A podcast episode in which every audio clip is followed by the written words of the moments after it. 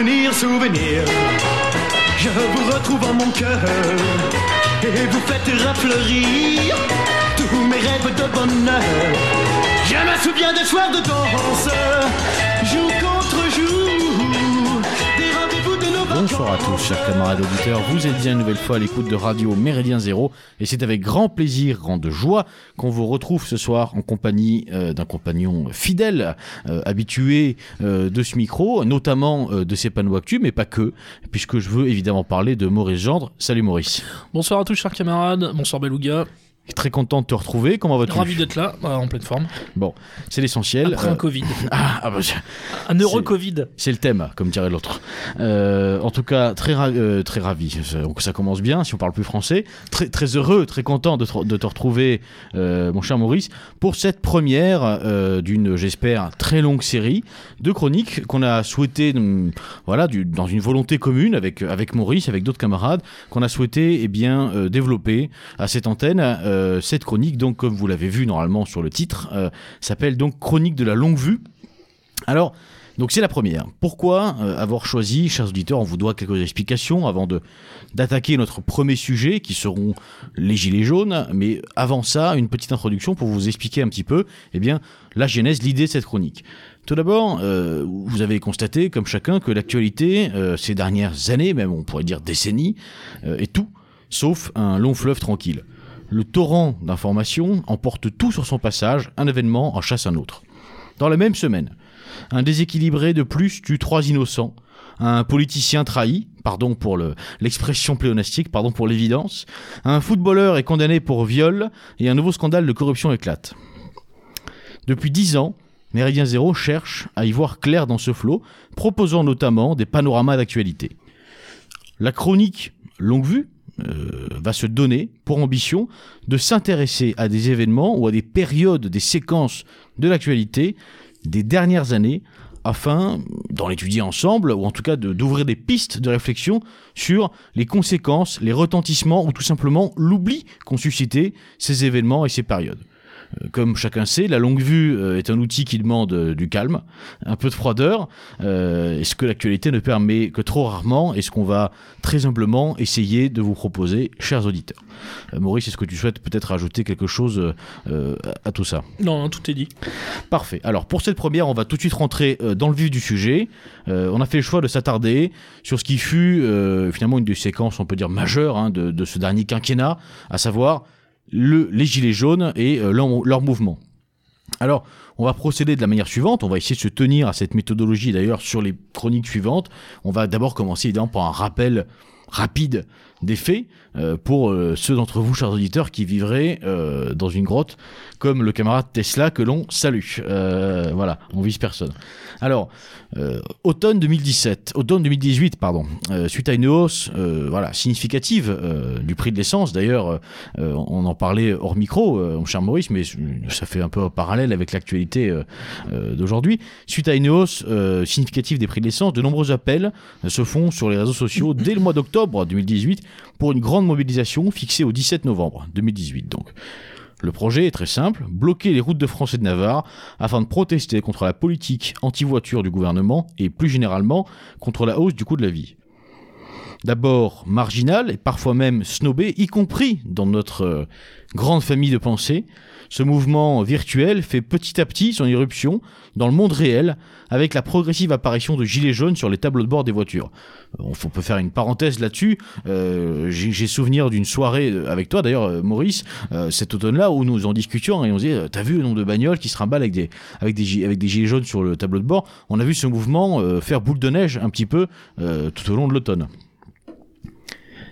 La journée du 17 novembre est une surprise pour le gouvernement et on peut dire une grande réussite pour ce mouvement naissant puisque de nombreux ronds-points partout en France sont bloqués et on trouve déjà sur les ronds-points un savant mélange de classes socio-professionnelles, ce qui est assez surprenant avec des revendications effectivement très financière. Hein. On parle de pouvoir partir en vacances, on parle du coût de la vie qui explose, de l'inflation déjà. Là encore, on a l'impression de parler d'aujourd'hui, quasiment. S'en suivront de nombreux samedis de mobilisation, avec cette tendance un peu jacobine à faire des grands événements à Paris. Quoique, il y a eu aussi de grandes manifestations à Bordeaux, par exemple, et dans des villes un petit peu moins grandes. Je pense par exemple à la préfecture du Puy-en-Velay, où le préfet est très très chaud, parce que ce qu'elle le dire, la préfecture a pris feu suite à une manifestation.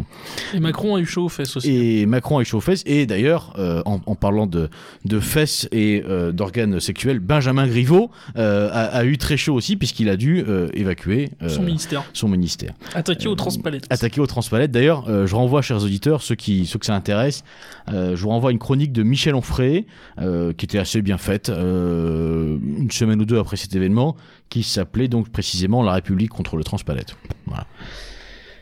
Donc s'en suivront de nombreux samedis de mobilisation, des tentatives de marche sur l'Élysée, hein, c'est ce qu'on disait, donc les actes 2, 3, 4 des Gilets jaunes, et de très nombreux blessés dans les rangs des manifestants, et de très nombreux éborgnés.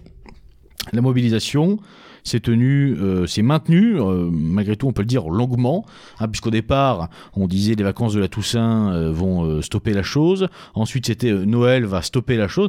En réalité il y avait encore de grandes manifestations début 2019, et c'est vraiment le printemps qui sonnera le glas de ces grandes mobilisations. Disons, un vrai essoufflement. Voilà, un vrai essoufflement. La gestion de la crise par le gouvernement fut à l'image de son chef, de Macron, partagée entre une brutalité et un mépris sans égal envers ces pauvres R. Donc là, je vous renvoie à toutes les déclarations de Castaner, notamment de Griveaux aussi à l'époque, hein, les mecs qui fument des clopes et qui roulent au diesel, ou les factions brunes qui marchent sur Paris. Bon, c'était tout de suite une nazification, la réduction à Hitlerum ne s'est vraiment pas fait attendre dans ce cas-là. Donc, d'un côté, cette grande brutalité, et d'un autre côté, en même temps, comme on dit chez eux, un semblant de démocratie avec le grand débat, en fait un monologue qui était en fait le grand discours finalement, le soliloque présidentiel, qui accoucha, disons-le quand même, d'une grande commission citoyenne pour l'écologie. Voilà, avec des propositions toutes plus intéressantes et intelligentes les unes que les autres. Alors, voilà pour le rappel des faits. Évidemment, on aurait pu s'attarder et faire une émission complète sur ce qui s'est passé, sur la chronologie des Gilets jaunes. Faire des clins d'œil et des hommages aux nombreux blessés, c'est pas du tout l'idée ni le but de cette chronique, donc on s'attarde pas dessus, on en pense évidemment pas moins. Alors rentrons tout de suite, Maurice, dans le post-partum des Gilets jaunes. Qu'est-ce qui s'est passé ensuite? On va peut-être commencer par un des grands pouvoirs actuels, à savoir les médias. Dans les médias, que s'est-il passé déjà pendant ces Gilets jaunes, et ensuite est-ce que tu as vu des conséquences éventuellement? Alors, il y a eu... au début, on sentait vraiment qu'ils étaient interloqués, ils étaient interdits, ils ne s'attendaient pas du tout à ça. Il y a vraiment eu à un moment donné, notamment les deux premiers samedis, je le sais de source absolument sûre, dans certaines des grandes chaînes d'information continue, certains des présentateurs confessaient avoir peur.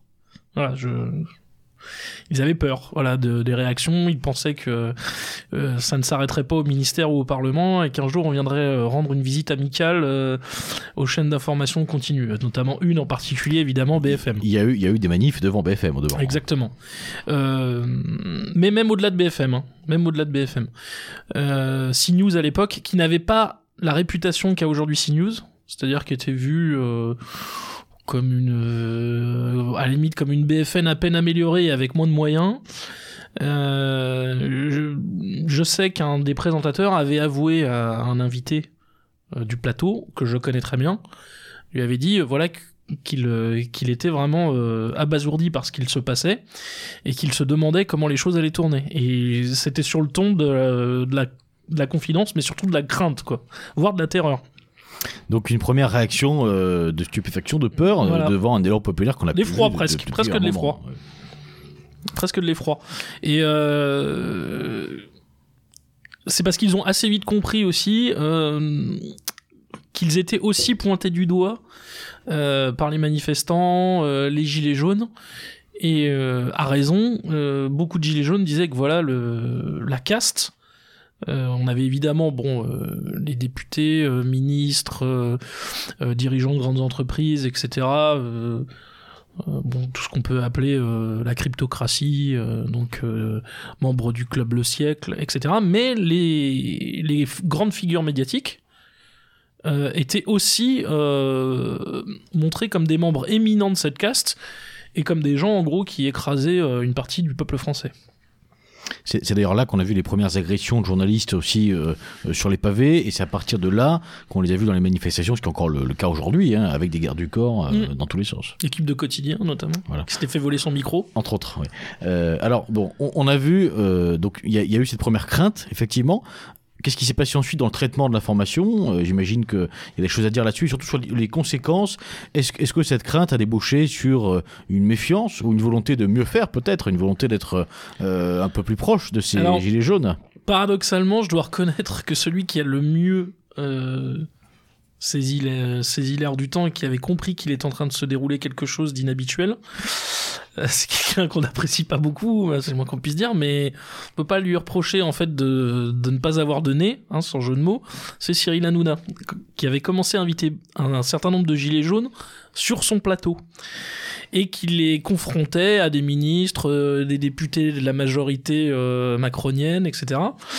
Et d'ailleurs, je crois qu'il avait fait des audiences assez conséquentes à l'époque, et il avait, je crois aussi, organisé une émission avec Marlène Schiappa, qui était censé en fait trouver des solutions pour que tout le monde s'en sorte par le haut pour les gilets jaunes. Donc Marlène Schiappa qui était en gros la sparring partner d'Hanouna, en bon français.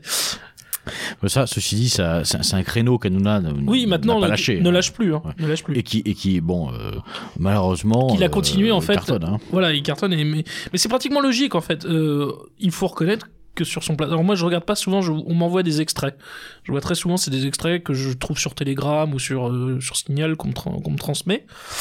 Il faut reconnaître qu'on voit sur son plateau des gens qu'on ne voit nulle part ailleurs. Oui, oui. Même pas sur CNews, qui se présente, pas officiellement évidemment, mais comme il se présente, qui se présente aujourd'hui comme la chaîne d'information continue hétérodoxe, on va dire. Effectivement, donc. Par contre, c'est le même groupe. C'est Bolloré. C'est le même groupe, hein. C'est Bolloré. Il y a eu cette création d'un nouveau créneau, c'est ce que tu dis, télévisuel, un peu. Chez certains médias. Hein. Chez certains médias. Sinon, dans beaucoup, dans la plupart des médias, y compris les médias de l'audiovisuel public, mais pas seulement hein, d'ailleurs, mais le dédain. Et la condescendance à l'égard d'une partie du peuple français n'a fait que s'accentuer avec cet épisode. Et d'ailleurs, je dirais, dans un même élan, la terreur que cette partie du peuple leur inspire. Alors justement sur cette partie du peuple c'est intéressant puisque les médias ont quand même joué un rôle dans le mouvement, notamment au fur et à mesure, en faisant le choix d'inviter tel supposé leader plutôt qu'un autre, en médiatisant je sais pas, Rodriguez plutôt que Éric Drouet ou comment elle s'appelle, Jacqueline Mouraud, parfois il y avait une autre aussi, Cauchy, il y avait une petite je vais pas dire ce connerie, petite nana très frêle dont je vois de quelle tu parles, de blondinette qu'on voyait de je pense Priscilla quelque chose qui a lancé la première pétition, une africaine, la congoïde, c'est le mot que je cherchais, qui a lancé le mouvement, Ludovski. C'est drôle, elle a fait un oui, c'est comme quoi. Elle est peut-être d'Éthiopie, hein. Voilà, c'est ça. Il fallait l'achat. Voilà. Et donc, cette année-là, on l'a beaucoup vu au début, elle a complètement disparu. Oui, elle a disparu. Assis sur la soupe, pour dire du mal de tout ce qui est vaguement nationaliste ou patriote. Voilà. On peut citer aussi cet avocat rouennais. Boulot. Boulot, voilà. Oui, très franc-mac compatible. Oui. Qui était... En fait, il y en avait pour tous les goûts. Hein. Il y avait Cauchy, donc qui lui était. D'ailleurs, il est maintenant chez Zemmour, je crois, qui était longtemps chez Dupont-Aignan. Mouraud, qui est chez Zemmour aussi maintenant. Il y en avait un qui était d'origine iranienne, si je me souviens bien. Qui était lui au PS, je crois, ou disons proche des Hammonistes ou quelque chose. Enfin, il y en avait un peu pour tous les goûts. Malgré tout, ce que je veux dire, c'est que les médias ont joué un rôle aussi dans le choix de ces leaders et ont peut-être dirigé le mouvement. On trouvait assez rarement Gabriac et Benedetti sur les plateaux de télé. Étrangement. Et peut-être ont influencé aussi ce mouvement dans telle ou telle direction. Ouais, clairement. D'ailleurs, les mots d'ordre changent. Parce qu'on passe au départ, donc c'est un mouvement, on va dire, anti-taxe, anti-fiscal, enfin disons anti-impôt confiscatoire, on va dire, ou une fiscalité écrasante, quoi. C'est ça, en fait, surtout les Gilets jaunes, parce qu'on parle du carburant, mais... Dès les premières heures, on parle du niveau des prélèvements obligatoires en France et du niveau des dépenses publiques, et de nombreux manifestants disent on a un niveau de prélèvement obligatoire extrêmement élevé en France et malheureusement nos services publics sont dans un état de plus en plus pitoyable, etc. Nous on n'arrive plus à joindre les deux bouts, etc. C'est vraiment le contrat social qui est en jeu tout de suite. Voilà, et au bout de quelques semaines on bascule sur le RIC et le RIP. Et on parle aussi de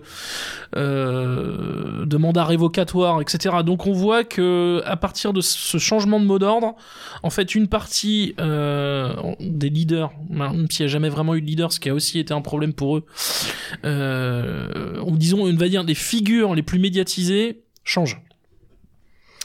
Et ce qui change avec eux, c'est peut-être aussi, comme tu dis, la nature des mots d'ordre, puisque on passe d'un mouvement contestataire à un mouvement qui réclame, pour le coup, une révision constitutionnelle, ce qui est quand même pas du tout la même chose. Pas du tout la même chose.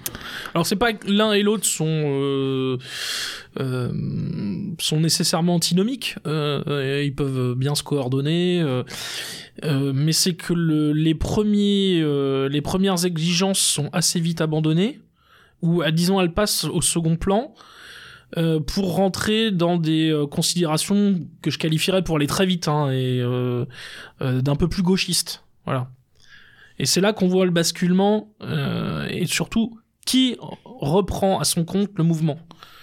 Oui, parce que alors, mais ça c'est pas avant au moins la 5e ou 6e, le 5e ou 6e samedi. Oui, c'est le mois de décembre. Voilà, c'est mi-décembre. Ouais. Et ça correspond d'ailleurs d'un point de vue agenda, c'est intéressant puisque c'est le mois de décembre aussi qui connaîtra au début, je pense au 1er décembre et au 8 qui correspondent, ça doit être l'acte 3 et 4 ou un truc comme ça, qui correspondent à ces moments où sur les Champs-Élysées ça pète. De toute façon, je crois que c'est 17 novembre, 24 novembre.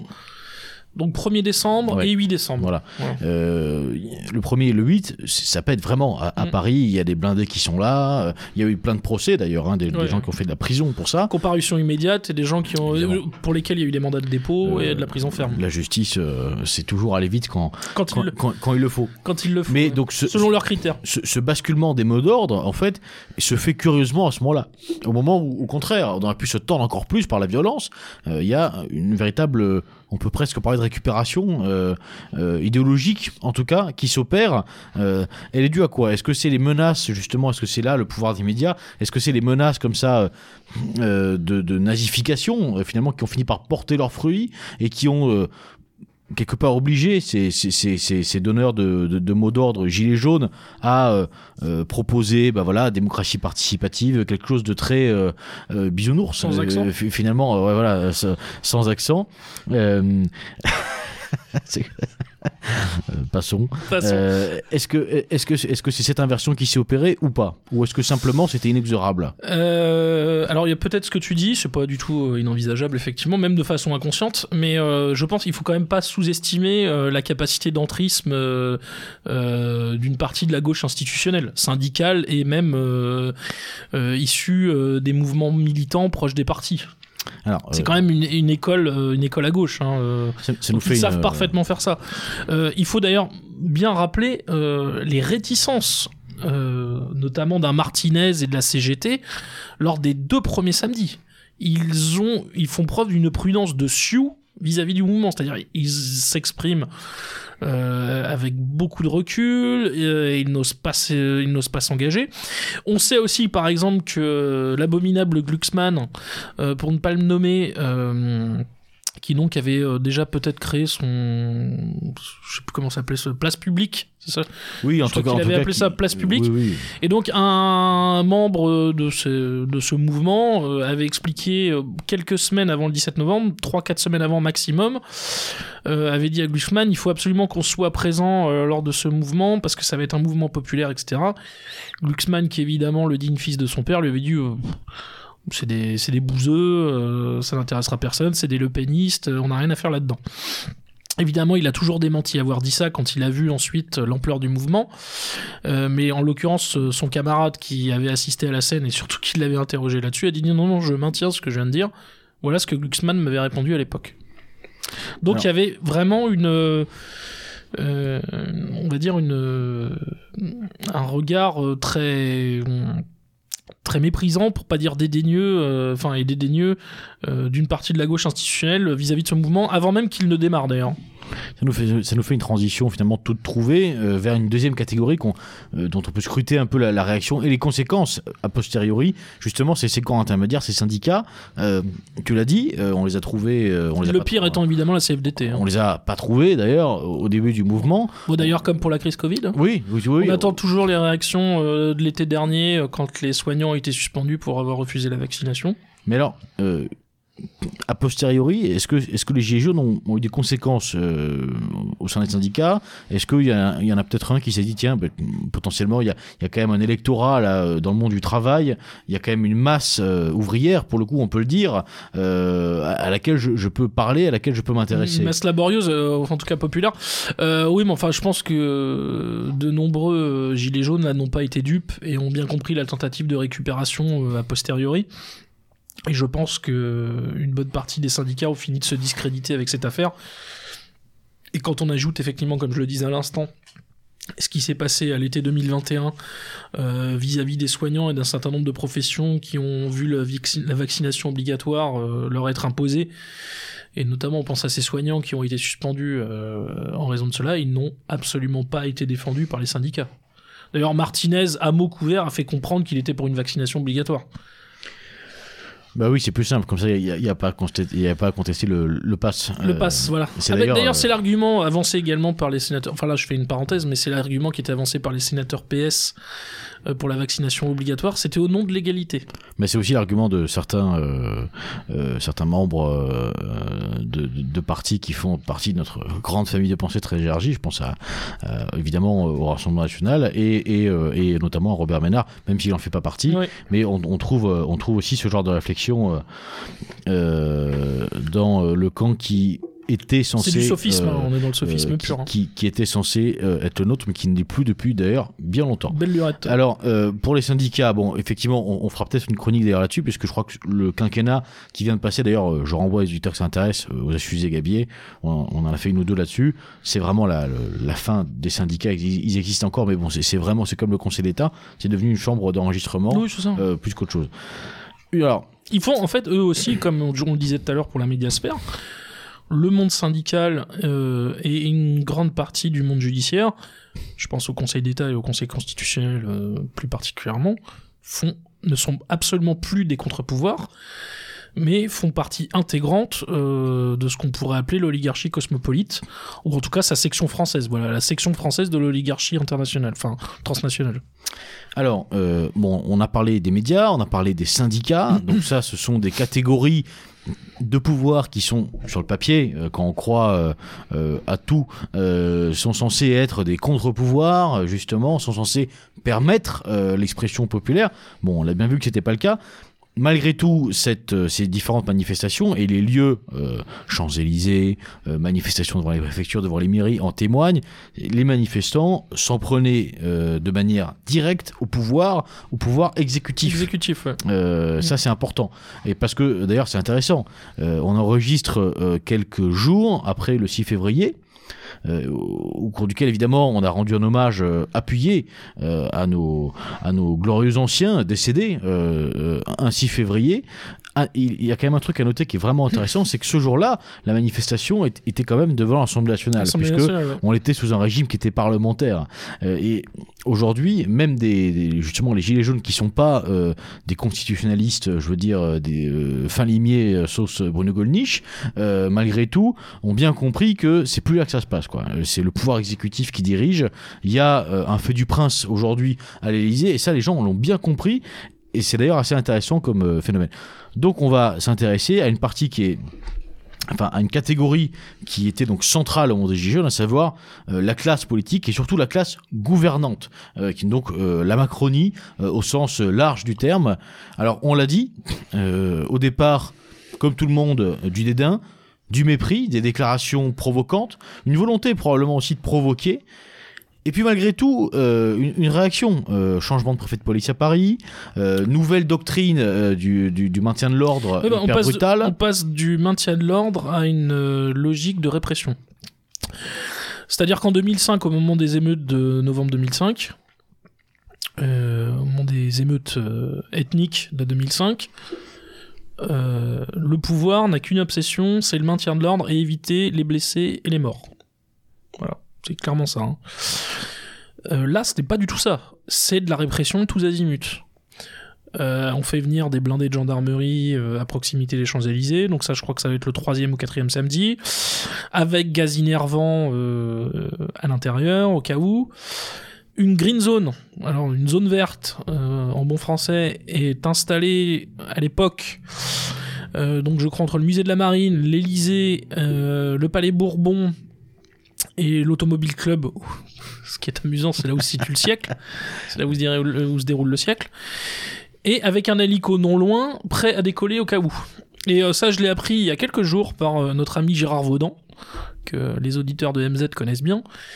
Il a eu vent qu'à l'époque, par un ami qui travaille sur place, à Villacoublay, les avions étaient également prêts à décoller, au cas où il aurait fallu exfiltrer le premier personnage de l'État. Ça fait écho, évidemment, notamment à ce qui se passe en ce moment au Canada. Au Canada, on ne peut pas ne pas en parler. Ouais, le convoi de la liberté. Ce convoi de la liberté, donc cette manifestation de camionneurs qui bloque maintenant la capitale depuis un certain nombre de jours et qui a fait fuir Trudeau. Donc, Trudeau. Le Macron canadien. Oui, d'ailleurs, ils se ressemblent beaucoup. Mmh. Il y a eu donc cette frayeur, il y a eu cette, comme tu le dis, cette préparation, le Macron était prêt à partir, il y a eu de la peur peut-être aussi chez les gouvernants. Malgré tout, il y a une réaction aussi assez rapide. Tout de suite, on s'est mis à faire semblant de répondre. On a voulu, comment dirais-je, mater la chose d'un côté et aussi la calmer, la pourrir quasiment de l'autre, avec ce grand débat. Je crois que c'est ça le mot employé, ou c'est peut-être la grande discussion. Enfin bon, avec ce grand débat proposé par l'exécutif, mis en place en catastrophe, lancé. Ou d'ailleurs, je ne sais pas si tu te souviens, il avait été dit d'emblée que certains sujets seraient exclus, et notamment l'immigration. Oui, bon, ça voilà. Alors que je me souviens parfaitement de certaines figures des Gilets jaunes, notamment une jeune femme dont le nom m'échappe, brune, etc., qu'on voyait assez souvent lors des premiers épisodes, qui a un peu disparu après par la suite, qui s'était exprimée sans détour sur le pacte de Marrakech, qui était au même moment. Hein. Oui. Mais on nous a répondu que c'était un pacte simplement non contraignant. Non contraignant, voilà. Oui, voilà. Comme tous les pactes en soi. Comme tous les pactes. Hein. Voilà. Comme Enfin bon, passons. Donc, quelles conséquences on peut y trouver 2 ans après chez nos politiques? Est-ce que tu crois que ça a changé quand même quelque chose dans leur rapport au peuple? Je n'arrive pas à me dire ce qui a été infligé au peuple français depuis mars 2020 et le premier confinement n'est pas une revanche et une vengeance, inconsciente ou non. Moi je pense qu'elle est parfaitement consciente de la grande peur vécue par les classes dirigeantes à l'automne-hiver 2018-2019. Je n'arrive pas à me dire que cela n'a aucun rapport. Voilà.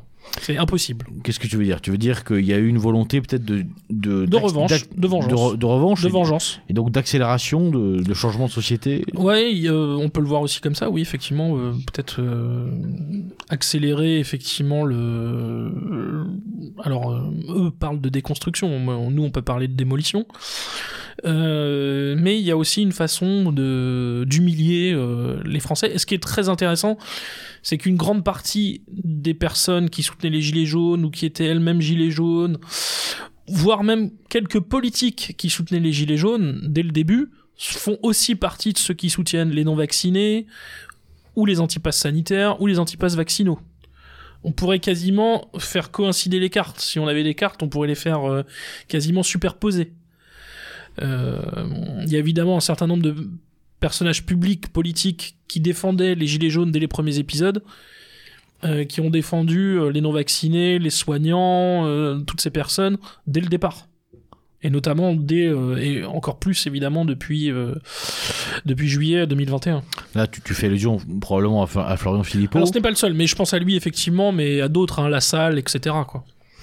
Alors, Asselineau, peu importe ce qu'on pense de ces personnes, hein, d'ailleurs, mais il faut reconnaître que dans ces moments-là, ils ont été dans le bon camp. Qu'est-ce que ça traduit selon toi ? Il y aurait comme ça chez les hommes politiques, ceux qui seraient dans le secret des dieux, je pose des questions un peu ingénues volontairement, mais qui seraient comme ça dans le secret des dieux, qui suivraient la grande machine, et ceux qui en fait sont politiques sincèrement finalement, et qui face à une absurdité se rendent bien compte qu'il faut choisir le bon camp. Le bon camp, oui, tout simplement. Bon, pour moi ça me semble évident, il y en a peu mais ils existent. Et souvent dans ce genre de moment dramatique au sens étymologique du terme, des figures se dévoilent. Enfin, on a des personnages qu'on identifie, qu'on reconnaît. Bon, dans la crise Covid, le docteur Fouché, Martine Vonner, Philippot, Maître Divisio, professeur Raoult, professeur Perron, Orion Caude, etc. Bon, voilà. Et tout à l'heure, on a cité, c'est pareil, quelques gilets jaunes, voilà, qui étaient quand même identifiés comme des personnages qui incarnaient cette protestation, cette manifestation de colère. La question qu'on pourrait se poser à propos de ces Gilets jaunes a posteriori, c'est est-ce que les Gilets jaunes ont véritablement inversé le regard porté par les gouvernants sur les gouvernés, ou bien simplement est-ce que ça a été un révélateur de plus qui a simplement mis au jour ce grand mépris et cette grande volonté d'avancer de plus en plus vite ? Parce que... pour moi, c'est le révélateur ultime. Vraiment paroxystique. C'est-à-dire qu'on avait parfaitement compris... qu'il méprisait la Vox Populi. Bon, le deuxième épisode de Longue vue sera consacré au référendum sur le traité constitutionnel européen de 2005. Et d'ailleurs, à mon avis, là aussi, il est impossible de ne pas voir ce qui s'est passé en novembre 2018 comme une conséquence du traité de Lisbonne de 2008 qui raturait, qui rayait le non français au référendum de 2005. C'est-à-dire qu'un certain nombre de Français se sont dit nous nous étions exprimés, donc à l'époque on était en 2008, il y a 13 ans, notre avis a été bafoué, le vote français a été bafoué, il a été raturé, les urnes ne marchent plus, donc nous devons trouver d'autres moyens d'action. Et je suis à peu près persuadé. D'ailleurs, ça avait été mis en avant par quelques personnes à l'époque, quelques intellectuels. Je crois, d'ailleurs, tu parlais d'Onfray tout à l'heure. Je crois qu'Onfray en avait touché un mot. Il avait dit il est impossible de ne pas faire un parallèle entre ce qui s'est passé avec le traité de Lisbonne en 2008 et ce qui arrive donc à l'époque, c'était 10 ans plus tard. Et alors, effectivement. D'ailleurs, ce qui explique aussi partiellement. La volonté de remettre en avant le RIC et le RIP. Alors, je sais qu'il y a une bataille entre ceux qui disent référendum, initiative citoyenne ou populaire. Bon, ça dépend de quel côté de l'échiquier on se situe. À gauche, ils vont plutôt dire RIC, et à droite, enfin, pour dire gauche et droite pour aller vite, on va plutôt dire RIP. Voilà. Ceci dit, effectivement, on peut y voir des parallèles très clairs entre ces deux séquences. Effectivement, la deuxième chronique sera consacrée à ce moment-là, et c'est pas anodin, puisque on y voit nous-mêmes un grand parallèle. Néanmoins, la question c'est, est-ce que les Gilets jaunes, et ce sera la dernière question sur cette partie à propos des gouvernants, est-ce que c'était la fin d'une forme de marché de dupes, à savoir que malgré tout, se rendre ou organiser à une manifestation qu'on veut quand même pacifique malgré tout, parce que si on l'avait pas voulu pacifique, elle l'aura pas été. Malgré tout, les Gilets jaunes, certes il y a eu des violences, certes il y a eu trois baïades de flics un peu plus cramés, il y a eu des blessés, beaucoup de blessés côté Gilets jaunes, malgré tout sur les ronds-points notamment. Sur les ronds-points, malgré tout, c'est des manifestations qui se voulaient pacifiques. Il y avait des appels au calme en permanence, on a parlé tout de suite des méchants casseurs qui soient d'ailleurs les fameux épisodes de l'Arc de Triomphe. Voilà, qui soient d'ailleurs nazis ou black bloc. Et ce qu'on avait oublié de préciser à l'époque donc de l'Arc de Triomphe, je ne sais pas si tu te souviens, c'est qu'effectivement une partie de la boutique située en sous-sol avait été dégradée, mais c'est qu'une partie de ce que Hervé Ryssen à l'époque avait appelé à raison les gilets jaunes patriotes s'était immédiatement précipité autour de la tombe du soldat inconnu pour protéger la tombe, pour qu'elle ne soit pas profanée, et surtout pour évidemment également protéger la flamme. Donc tout simplement pour... Et on voyait par cette simple image en fait la marque de respect que les Gilets jaunes avaient pour le monument, pour la tombe du soldat inconnu, et tout simplement pour ce qui représente la France. Et de toute façon, pour se rendre compte de qui étaient les casseurs et ceux qui organisaient les pillages, il suffit de regarder les boutiques qui ont été pillées. À savoir par exemple Lacoste. Je crois que je ferai pas, un bon indice. On fera pas plus de commentaires que ça, mais voilà. C'est pas Fred Perry quoi. Non, c'est pas Fred Perry, voilà. Alors, pour terminer sur cette partie des politiques, donc une grande accélération de la démolition, comme tu le dis, de cette attaque faite au peuple autochtone. Est-ce que tu crois qu'il est encore possible aujourd'hui de revoir un mouvement des Gilets jaunes renaître ? Oui, très probablement, parce que finalement, il y a eu un préambule aux Gilets jaunes. On l'a oublié, mais... Et celui-là, cet épisode a marché. Il a été remporté. C'est les Bonnets Rouges. Les Bonnets Rouges, ce sont les Gilets jaunes bretons. C'est un mouvement Gilets jaunes avant l'heure. Donc là, on est sous Hollande. C'était pour les portiques Ecotax. Encore une affaire fiscale, hein. On y revient toujours. Avec Ecomove, qui était donc une société italienne qui devait collecter l'impôt récupéré sur les portiques Ecotax. On se souvient des images des portiques Ecotax en flammes. Certaines autoroutes qui étaient bloquées, des mouvements à l'intérieur de grandes villes, de grandes villes à l'intérieur de la Bretagne, etc. Là aussi, d'ailleurs, certains s'étaient débrouillés pour plomber le mouvement à la toute fin, mais de toute façon, la réussite était là, hein, puisque les portiques Ecotax avaient été retirés et le projet abandonné.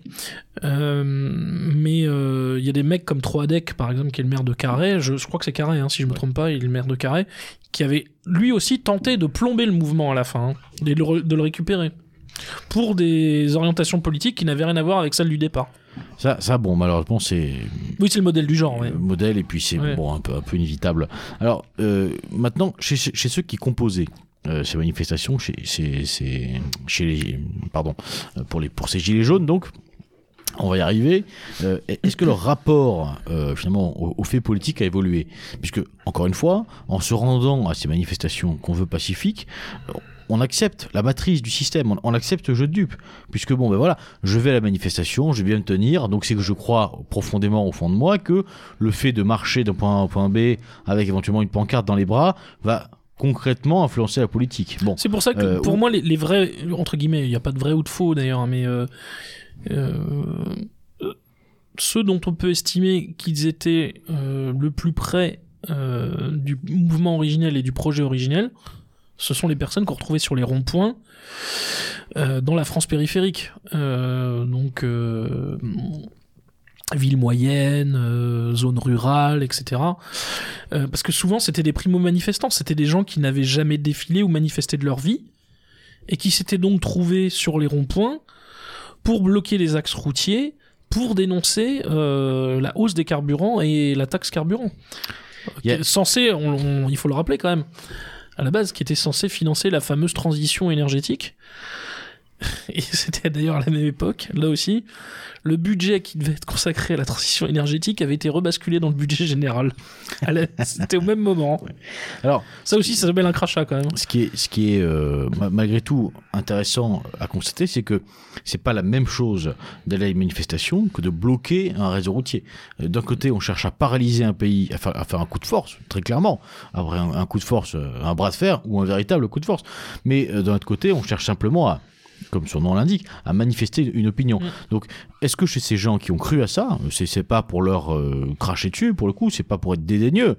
Je veux dire, quand on a comme seul horizon, effectivement, à la fin de mois, et de devoir survivre, on se pose pas 40 milliards de questions sur que faire, comment le faire, etc. Et manif, on y va, bon voilà, soyons à l'aise avec ça. Malgré tout, ces gens-là, ils sont allés, je pense, au début, sincèrement, en se disant, ça va marcher, on va nous écouter, on leur a dit, il y aura un grand débat, on va vous écouter. De fait, il ne s'est rien passé, et comme ils ne sont pas dupes, ils l'ont vu aussi. Aujourd'hui, à l'heure où on enregistre, les prix du carburant sont plus élevés qu'en 2018. Tout augmente, l'énergie, l'inflation. Enfin bon, on sort d'une séquence de 2 ans, péage d'autoroute, qui n'est pas finie d'ailleurs, de restrictions complètes et totales des libertés publiques, individuelles, collectives, tout y est passé. Donc, est-ce que le rapport que ces gens, donc finalement les derniers autochtones, ont au fait politique a évolué, selon toi, suite à cette séquence des Gilets jaunes ? Très bonne question, alors à laquelle je n'ai pas vraiment la réponse. Là, on peut émettre que des hypothèses. Je pense que certains se réfugieront encore un peu plus dans l'abstention, estimant à tort ou à raison, ça c'est chacun en jugera, qu'il n'y a aucun débouché politique possible. Disons dans l'offre politique aujourd'hui, disons dans sur l'éventail du spectre politique, ou disons même les personnes qui pourraient, auxquelles ils accepteraient d'accorder leur suffrage, ils se disent de toute façon ces personnes ne pourront pas accéder à la magistrature suprême, donc il y a une désespérance totale et intégrale. J'imagine que chez certains d'entre eux il y a une désespérance totale, puisqu'ils ont vu que leurs revendications, enfin une grande partie de leurs revendications, n'ont débouché sur rien ou peu de choses. Il y a aussi beaucoup de personnes quand même qui ont été laminées par les 2 ans que nous venons de vivre, psychologiquement, économiquement et socialement. Et par contre, j'imagine évidemment que certains, au contraire, se sont radicalisés. Alors, mais dans ma bouche, ça n'a rien de péjoratif. Et au contraire, ne rêvent que du match retour. Alors, par différents moyens. Précisément, c'est intéressant ce que tu dis, parce qu'on pourrait là, pour le coup, apporter un peu notre patte, nos idées sur l'abstention. C'est intéressant ce que tu dis. Je crois pas qu'on se réfugie dans l'abstention. On peut. Oui. Ça peut être un acte politique complètement total. Bien au contraire, d'ailleurs. On appelait chez les Romains la sécessio plébis, etc. Voilà. À titre personnel, j'appelle à l'abstention, surtout pour les présidentielles au demeurant. J'ai un point de vue un peu différent, tu le sais, sur le sujet. Bien sûr, mais à la abstention, en revanche, guidée, accompagnée, et surtout motivée par un engagement, par une volonté malgré tout d'agir. Abstention ne veut pas dire disparition et renoncement. C'est peut-être ça qu'il faut préciser. Oui, c'est ça. Mais ce que tu dis est malgré tout intéressant, puisque cet échec, on peut le dire, cet échec relatif, relatif des Gilets jaunes aura créé, je pense que tu as raison, une forme de désespérance et de renoncement malgré tout. Chez certains, oui, ça, probablement. Chez certains, peut-être chez la majorité, malgré tout. En tout cas, c'est mon sentiment. Et c'est peut-être ça la véritable réussite du pouvoir. Ouais. Là, après, je pense qu'il y a une faiblesse intrinsèque à ce mouvement qui est quasiment... qu'on voit dès le départ. Je me souviens de cette phrase, moi, qui me laissait pantois à chaque fois que je l'entendais. Certains se présentaient comme un mouvement apolitique. Mais non, les gars. Votre mouvement est politique, il est même ultra politique, et c'est toute sa force, et c'est même tout son honneur. Mais ils avaient conscient que dans une partie de la population, aujourd'hui, tout ce qui est présenté comme politique est vu comme désespérant, qu'il ne mérite aucun respect, etc. Ils s'étaient dit, il faut absolument qu'on se détache de l'étiquette de mouvement politique. Alors justement, leur mouvement était profondément politique et ils préféraient s'en détacher. Après, C'était un mouvement populiste au sens premier du terme, c'est-à-dire, je crois que c'est la Clao et Mouf qui disait que, en gros, le populisme, c'était une révolte du peuple quand il estime que les élites ont failli. Zemmour a une bonne formule aussi, que j'aime bien. Évez nos chats, l'homme à l'écom. Voilà. Qui dit que le populisme, c'est un cri populaire, c'est le cri d'un peuple qui ne veut pas mourir et disparaître. Bon, bah, clairement, les Gilets jaunes, c'était ça. C'était effectivement le cri d'une partie du peuple qui ne veut pas mourir et voir son pays mourir avec lui. Peut-être aussi que ce terme apolitique qu'on entend assez souvent, trop souvent en fait, autour de nous, trop souvent. C'est peut-être aussi une conséquence de l'appauvrissement du langage et du vocabulaire, puisque je crois que ce que voulaient dire ces gens au départ, c'était surtout non partisans. En fait, je pense voilà, qu'ils voulaient plutôt dire non partisans. C'est-à-dire qu'on n'est pas téléguidé par Front National au pif. Voilà. Et donc, en fait, ce mouvement avait toutes les qualités du populisme, mais aussi ses gros défauts. C'est-à-dire que le populisme, on l'a souvent dit à cette antenne, ce n'est pas une doctrine, ce n'est pas un corps de pensée, c'est une réaction légitime de colère, mais qui, si elle n'est pas sous-tendue par un fond doctrinal plus puissant et qui permet d'encadrer, c'est quasiment voué à l'échec. Ou en tout cas à la perdition. Enfin, la déperdition des forces, des énergies.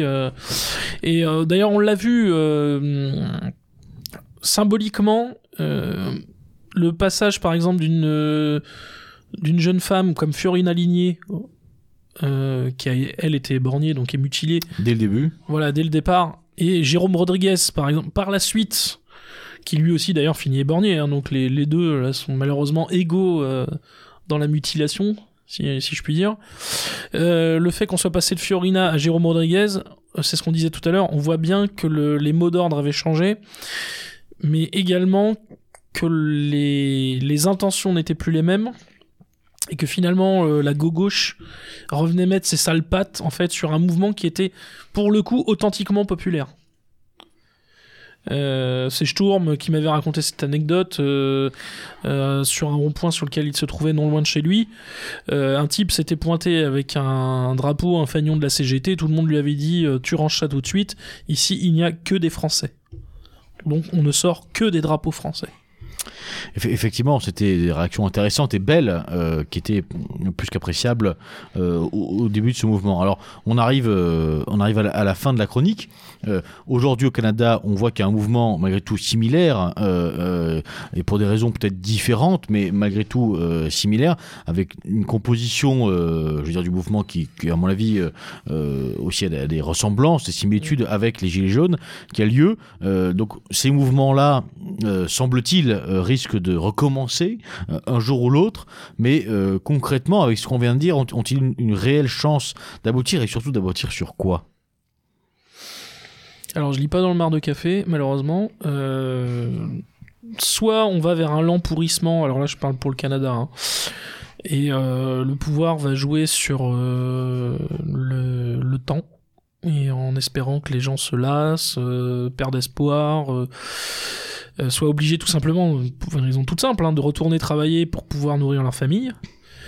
Ce qui est quand même très encourageant et assez enthousiasmant à regarder, c'est que de nombreuses personnes, par exemple, apportent de la nourriture aux camionneurs, je voyais ça à Ottawa, du carburant. D'ailleurs, des flics commencent déjà à tenter d'arrêter des habitants d'Ottawa qui veulent donner du carburant aux camionneurs.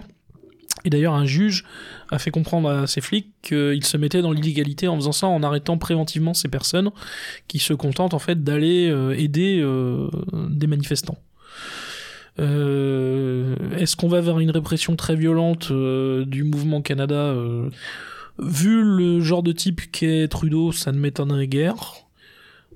C'est comme on le disait tout à l'heure, c'est un Macron canadien, c'est tous ces bébés Klaus Schwab, hein, donc il y a Jacinda Ardern en Nouvelle-Zélande, Macron ici, Van der Leyen à la Commission européenne et Trudeau, et toutes ces petites toutes ces personnes ont quand même à l'esprit le projet de Grete Risette. Hein.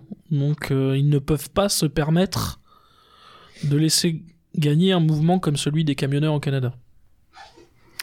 Donc effectivement, malheureusement, on ne lit pas dans les micros de la radio ou dans les boules de cristal. Affaire à suivre en tout cas. Et pour conclure un petit peu sur les Gilets jaunes... Après, certaines choses resteront. Si j'ai oublié de dire une chose qui était quand même très importante... c'était qu'au-delà... Là, ça, c'était dès les premiers samedis, hein, dans les 3 premiers samedis, c'est-à-dire ce qu'on pourrait appeler les gilets jaunes authentiques, si on veut aller un peu vite. C'est qu'il y avait effectivement la question de cette taxe, mais je me souviens que pratiquement tout de suite avait été évoquée aussi la question de la dette, et notamment de la dette odieuse. Et certains, pour la première fois, en fait, on évoquait sur des plateaux de télévision la possibilité de restructurer cette dette, voire quasiment de la répudier. C'était un sujet qui n'existait pas avant, qui était complètement sorti des radars, qui était un sujet politique totalement tabou et qui n'était jamais abordé, puisqu'il était frappé d'interdit en fait. Pour conclure sur les Gilets jaunes, Maurice, je te demanderais quelque chose de plus personnel. Est-ce que tu as une anecdote à nous raconter, justement, de comment tu as vécu ce mouvement ? Est-ce que tu as participé ? Est-ce que tu aurais quelque chose, un petit fait comme ça à raconter, un fait corsaire à raconter à nos auditeurs ? Non, c'est pas vraiment un fait corsaire, mais je me souviens surtout de ma grande joie, en fait. Dès le premier samedi, parce que j'avais des échos d'amis un peu partout en France qui étaient sur des ronds-points. Moi j'étais bloqué chez moi ce jour-là, ce samedi-là, pour une raison familiale. Donc je n'avais pas pu me rendre le premier samedi sur les ronds-points, mais j'avais des échos de partout. Et en suivant quand même de chez moi sur les réseaux sociaux et sur les chaînes de télévision, je voyais quand même qu'il se passait quelque chose d'inattendu et d'inhabituel. Les premières semaines, j'avais bien compris qu'il y avait une mobilisation... Beaucoup de personnes disaient qu'il faudrait être nombreux, mais je me disais, bon, malheureusement, ça sera peut-être un coup d'épée dans l'eau, et puis ça aboutira sur rien. Grave erreur. Enfin, heureuse erreur. Et ouais, c'était... Enfin, moi, je l'ai vu comme un moment de joie. Hein. Je l'ai vu comme un moment de joie. J'ai beaucoup moins souri par la suite quand j'ai vu les réactions policières. Les gilets jaunes éborgnés, des personnes mutilées. On connaît d'ailleurs quelqu'un de notre entourage, hein, qui a été heureusement... non grièvement blessé, mais qui en gardera une trace toute sa vie sur son mollet. Par rapport à d'autres personnes, on va dire qu'elle s'en est bien sortie.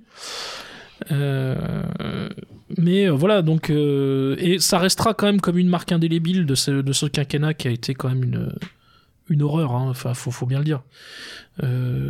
Qui a réussi encore à surpasser... Enfin, Macron a réussi quand même à surpasser ce qu'avaient fait ses 2 prédécesseurs, qui avaient déjà mis la barre très haute. Mais ce mouvement peut-être aussi aura permis de dessiller les yeux de quelques milliers de personnes sur la nature réelle de ce pouvoir. C'est pas impossible. Rendez-vous à la fin du prochain quinquennat pour voir si un gilet jaune bis aura eu lieu, si la barre va être encore relevée, et surtout rendez-vous dans les mois qui viennent pour suivre cette actualité un peu sociale et pour voir ce que donneront les gilets jaunes. Tu me permets un dernier mot sinon ? Bien sûr, Maurice. Voilà, non, juste une chose qui me paraît importante, c'est qu'on a vu aussi à la faveur de la crise des gilets jaunes une fois encore de quoi la République était capable quand elle estime qu'elle est au bord du précipice. Enfin, ou disons, c'est ce qu'on voit quasiment depuis 2 siècles. Hein. Bontière, Cavaignac, Clémenceau le fusilleur. Là, on a eu Castaner. Là, on a eu Castaner, De Gaulle aussi, effectivement, la rue d'Isly. Voilà, on pourrait citer de nombreux exemples. Mais Castaner, c'est un tiers au petit pied, mais qui a fait énormément de dégâts. Voilà, on l'oublie un peu maintenant parce qu'évidemment il a été un peu effacé par des Buzyn, des Véran et des Castex. Par Moussa aussi. Et par Moussa. Bon, lui c'est Monsieur Darmanin, lui, c'est le... Monsieur Viol, non ? Oui, ouais, aussi, mais... je pensais plutôt à... Monsieur Dissolution. Ah oui. Monsieur Dissolution, lui, c'est l'obsédé des dissolutions. Préventive, hein, évidemment, comme il se doit Pour la sauvegarde de la République. Hein, on sait jamais. Pour la sauvegarde de la République, c'est important. L'Alvarium aurait pu quand même distribuer encore plus de soupe, hein, ce qui aurait été dramatique. Voilà. Donc, effectivement, ouais. Et les zouaves auraient pu faire quelques caresses supplémentaires à SOS. Dommage qu'il n'ait pas eu le temps d'en faire plus. Enfin voilà, plaisanterie à part, on a vu une fois encore de quoi cette République est capable quand elle s'estime en danger de mort. Eh bien, merci Maurice, c'était le mot de la fin. Voilà, chers auditeurs, rendez-vous pour le 2e numéro de Longue Vue le mois prochain, qui traitera, donc comme on l'a dit, 2005-2008, début de la fin de la démocratie. Maurice, merci. Chers auditeurs, c'était Beluga à la barre de ce numéro de Longue Vue, et comme il se doit, à l'abordage. Et pas de quartier. De nos beaux jours de l'été, lorsque nous partions cueillir mille fleurs, mille baisers, et pour mieux garder dans ma tête les joies de la belle saison. Souvenirs, souvenirs, il me reste nos chansons.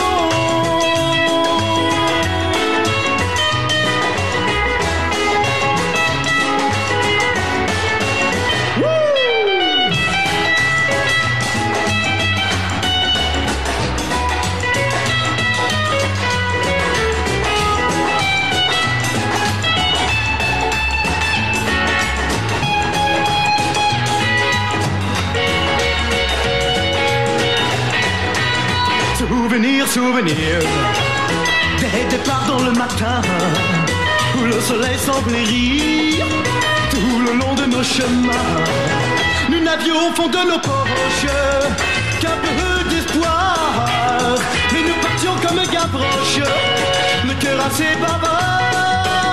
Souvenir, souvenir, vous revenez dans ma vie, illuminant l'avenir.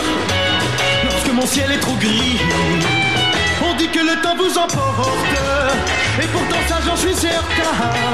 Souvenir, souvenir, vous resterez mes copains.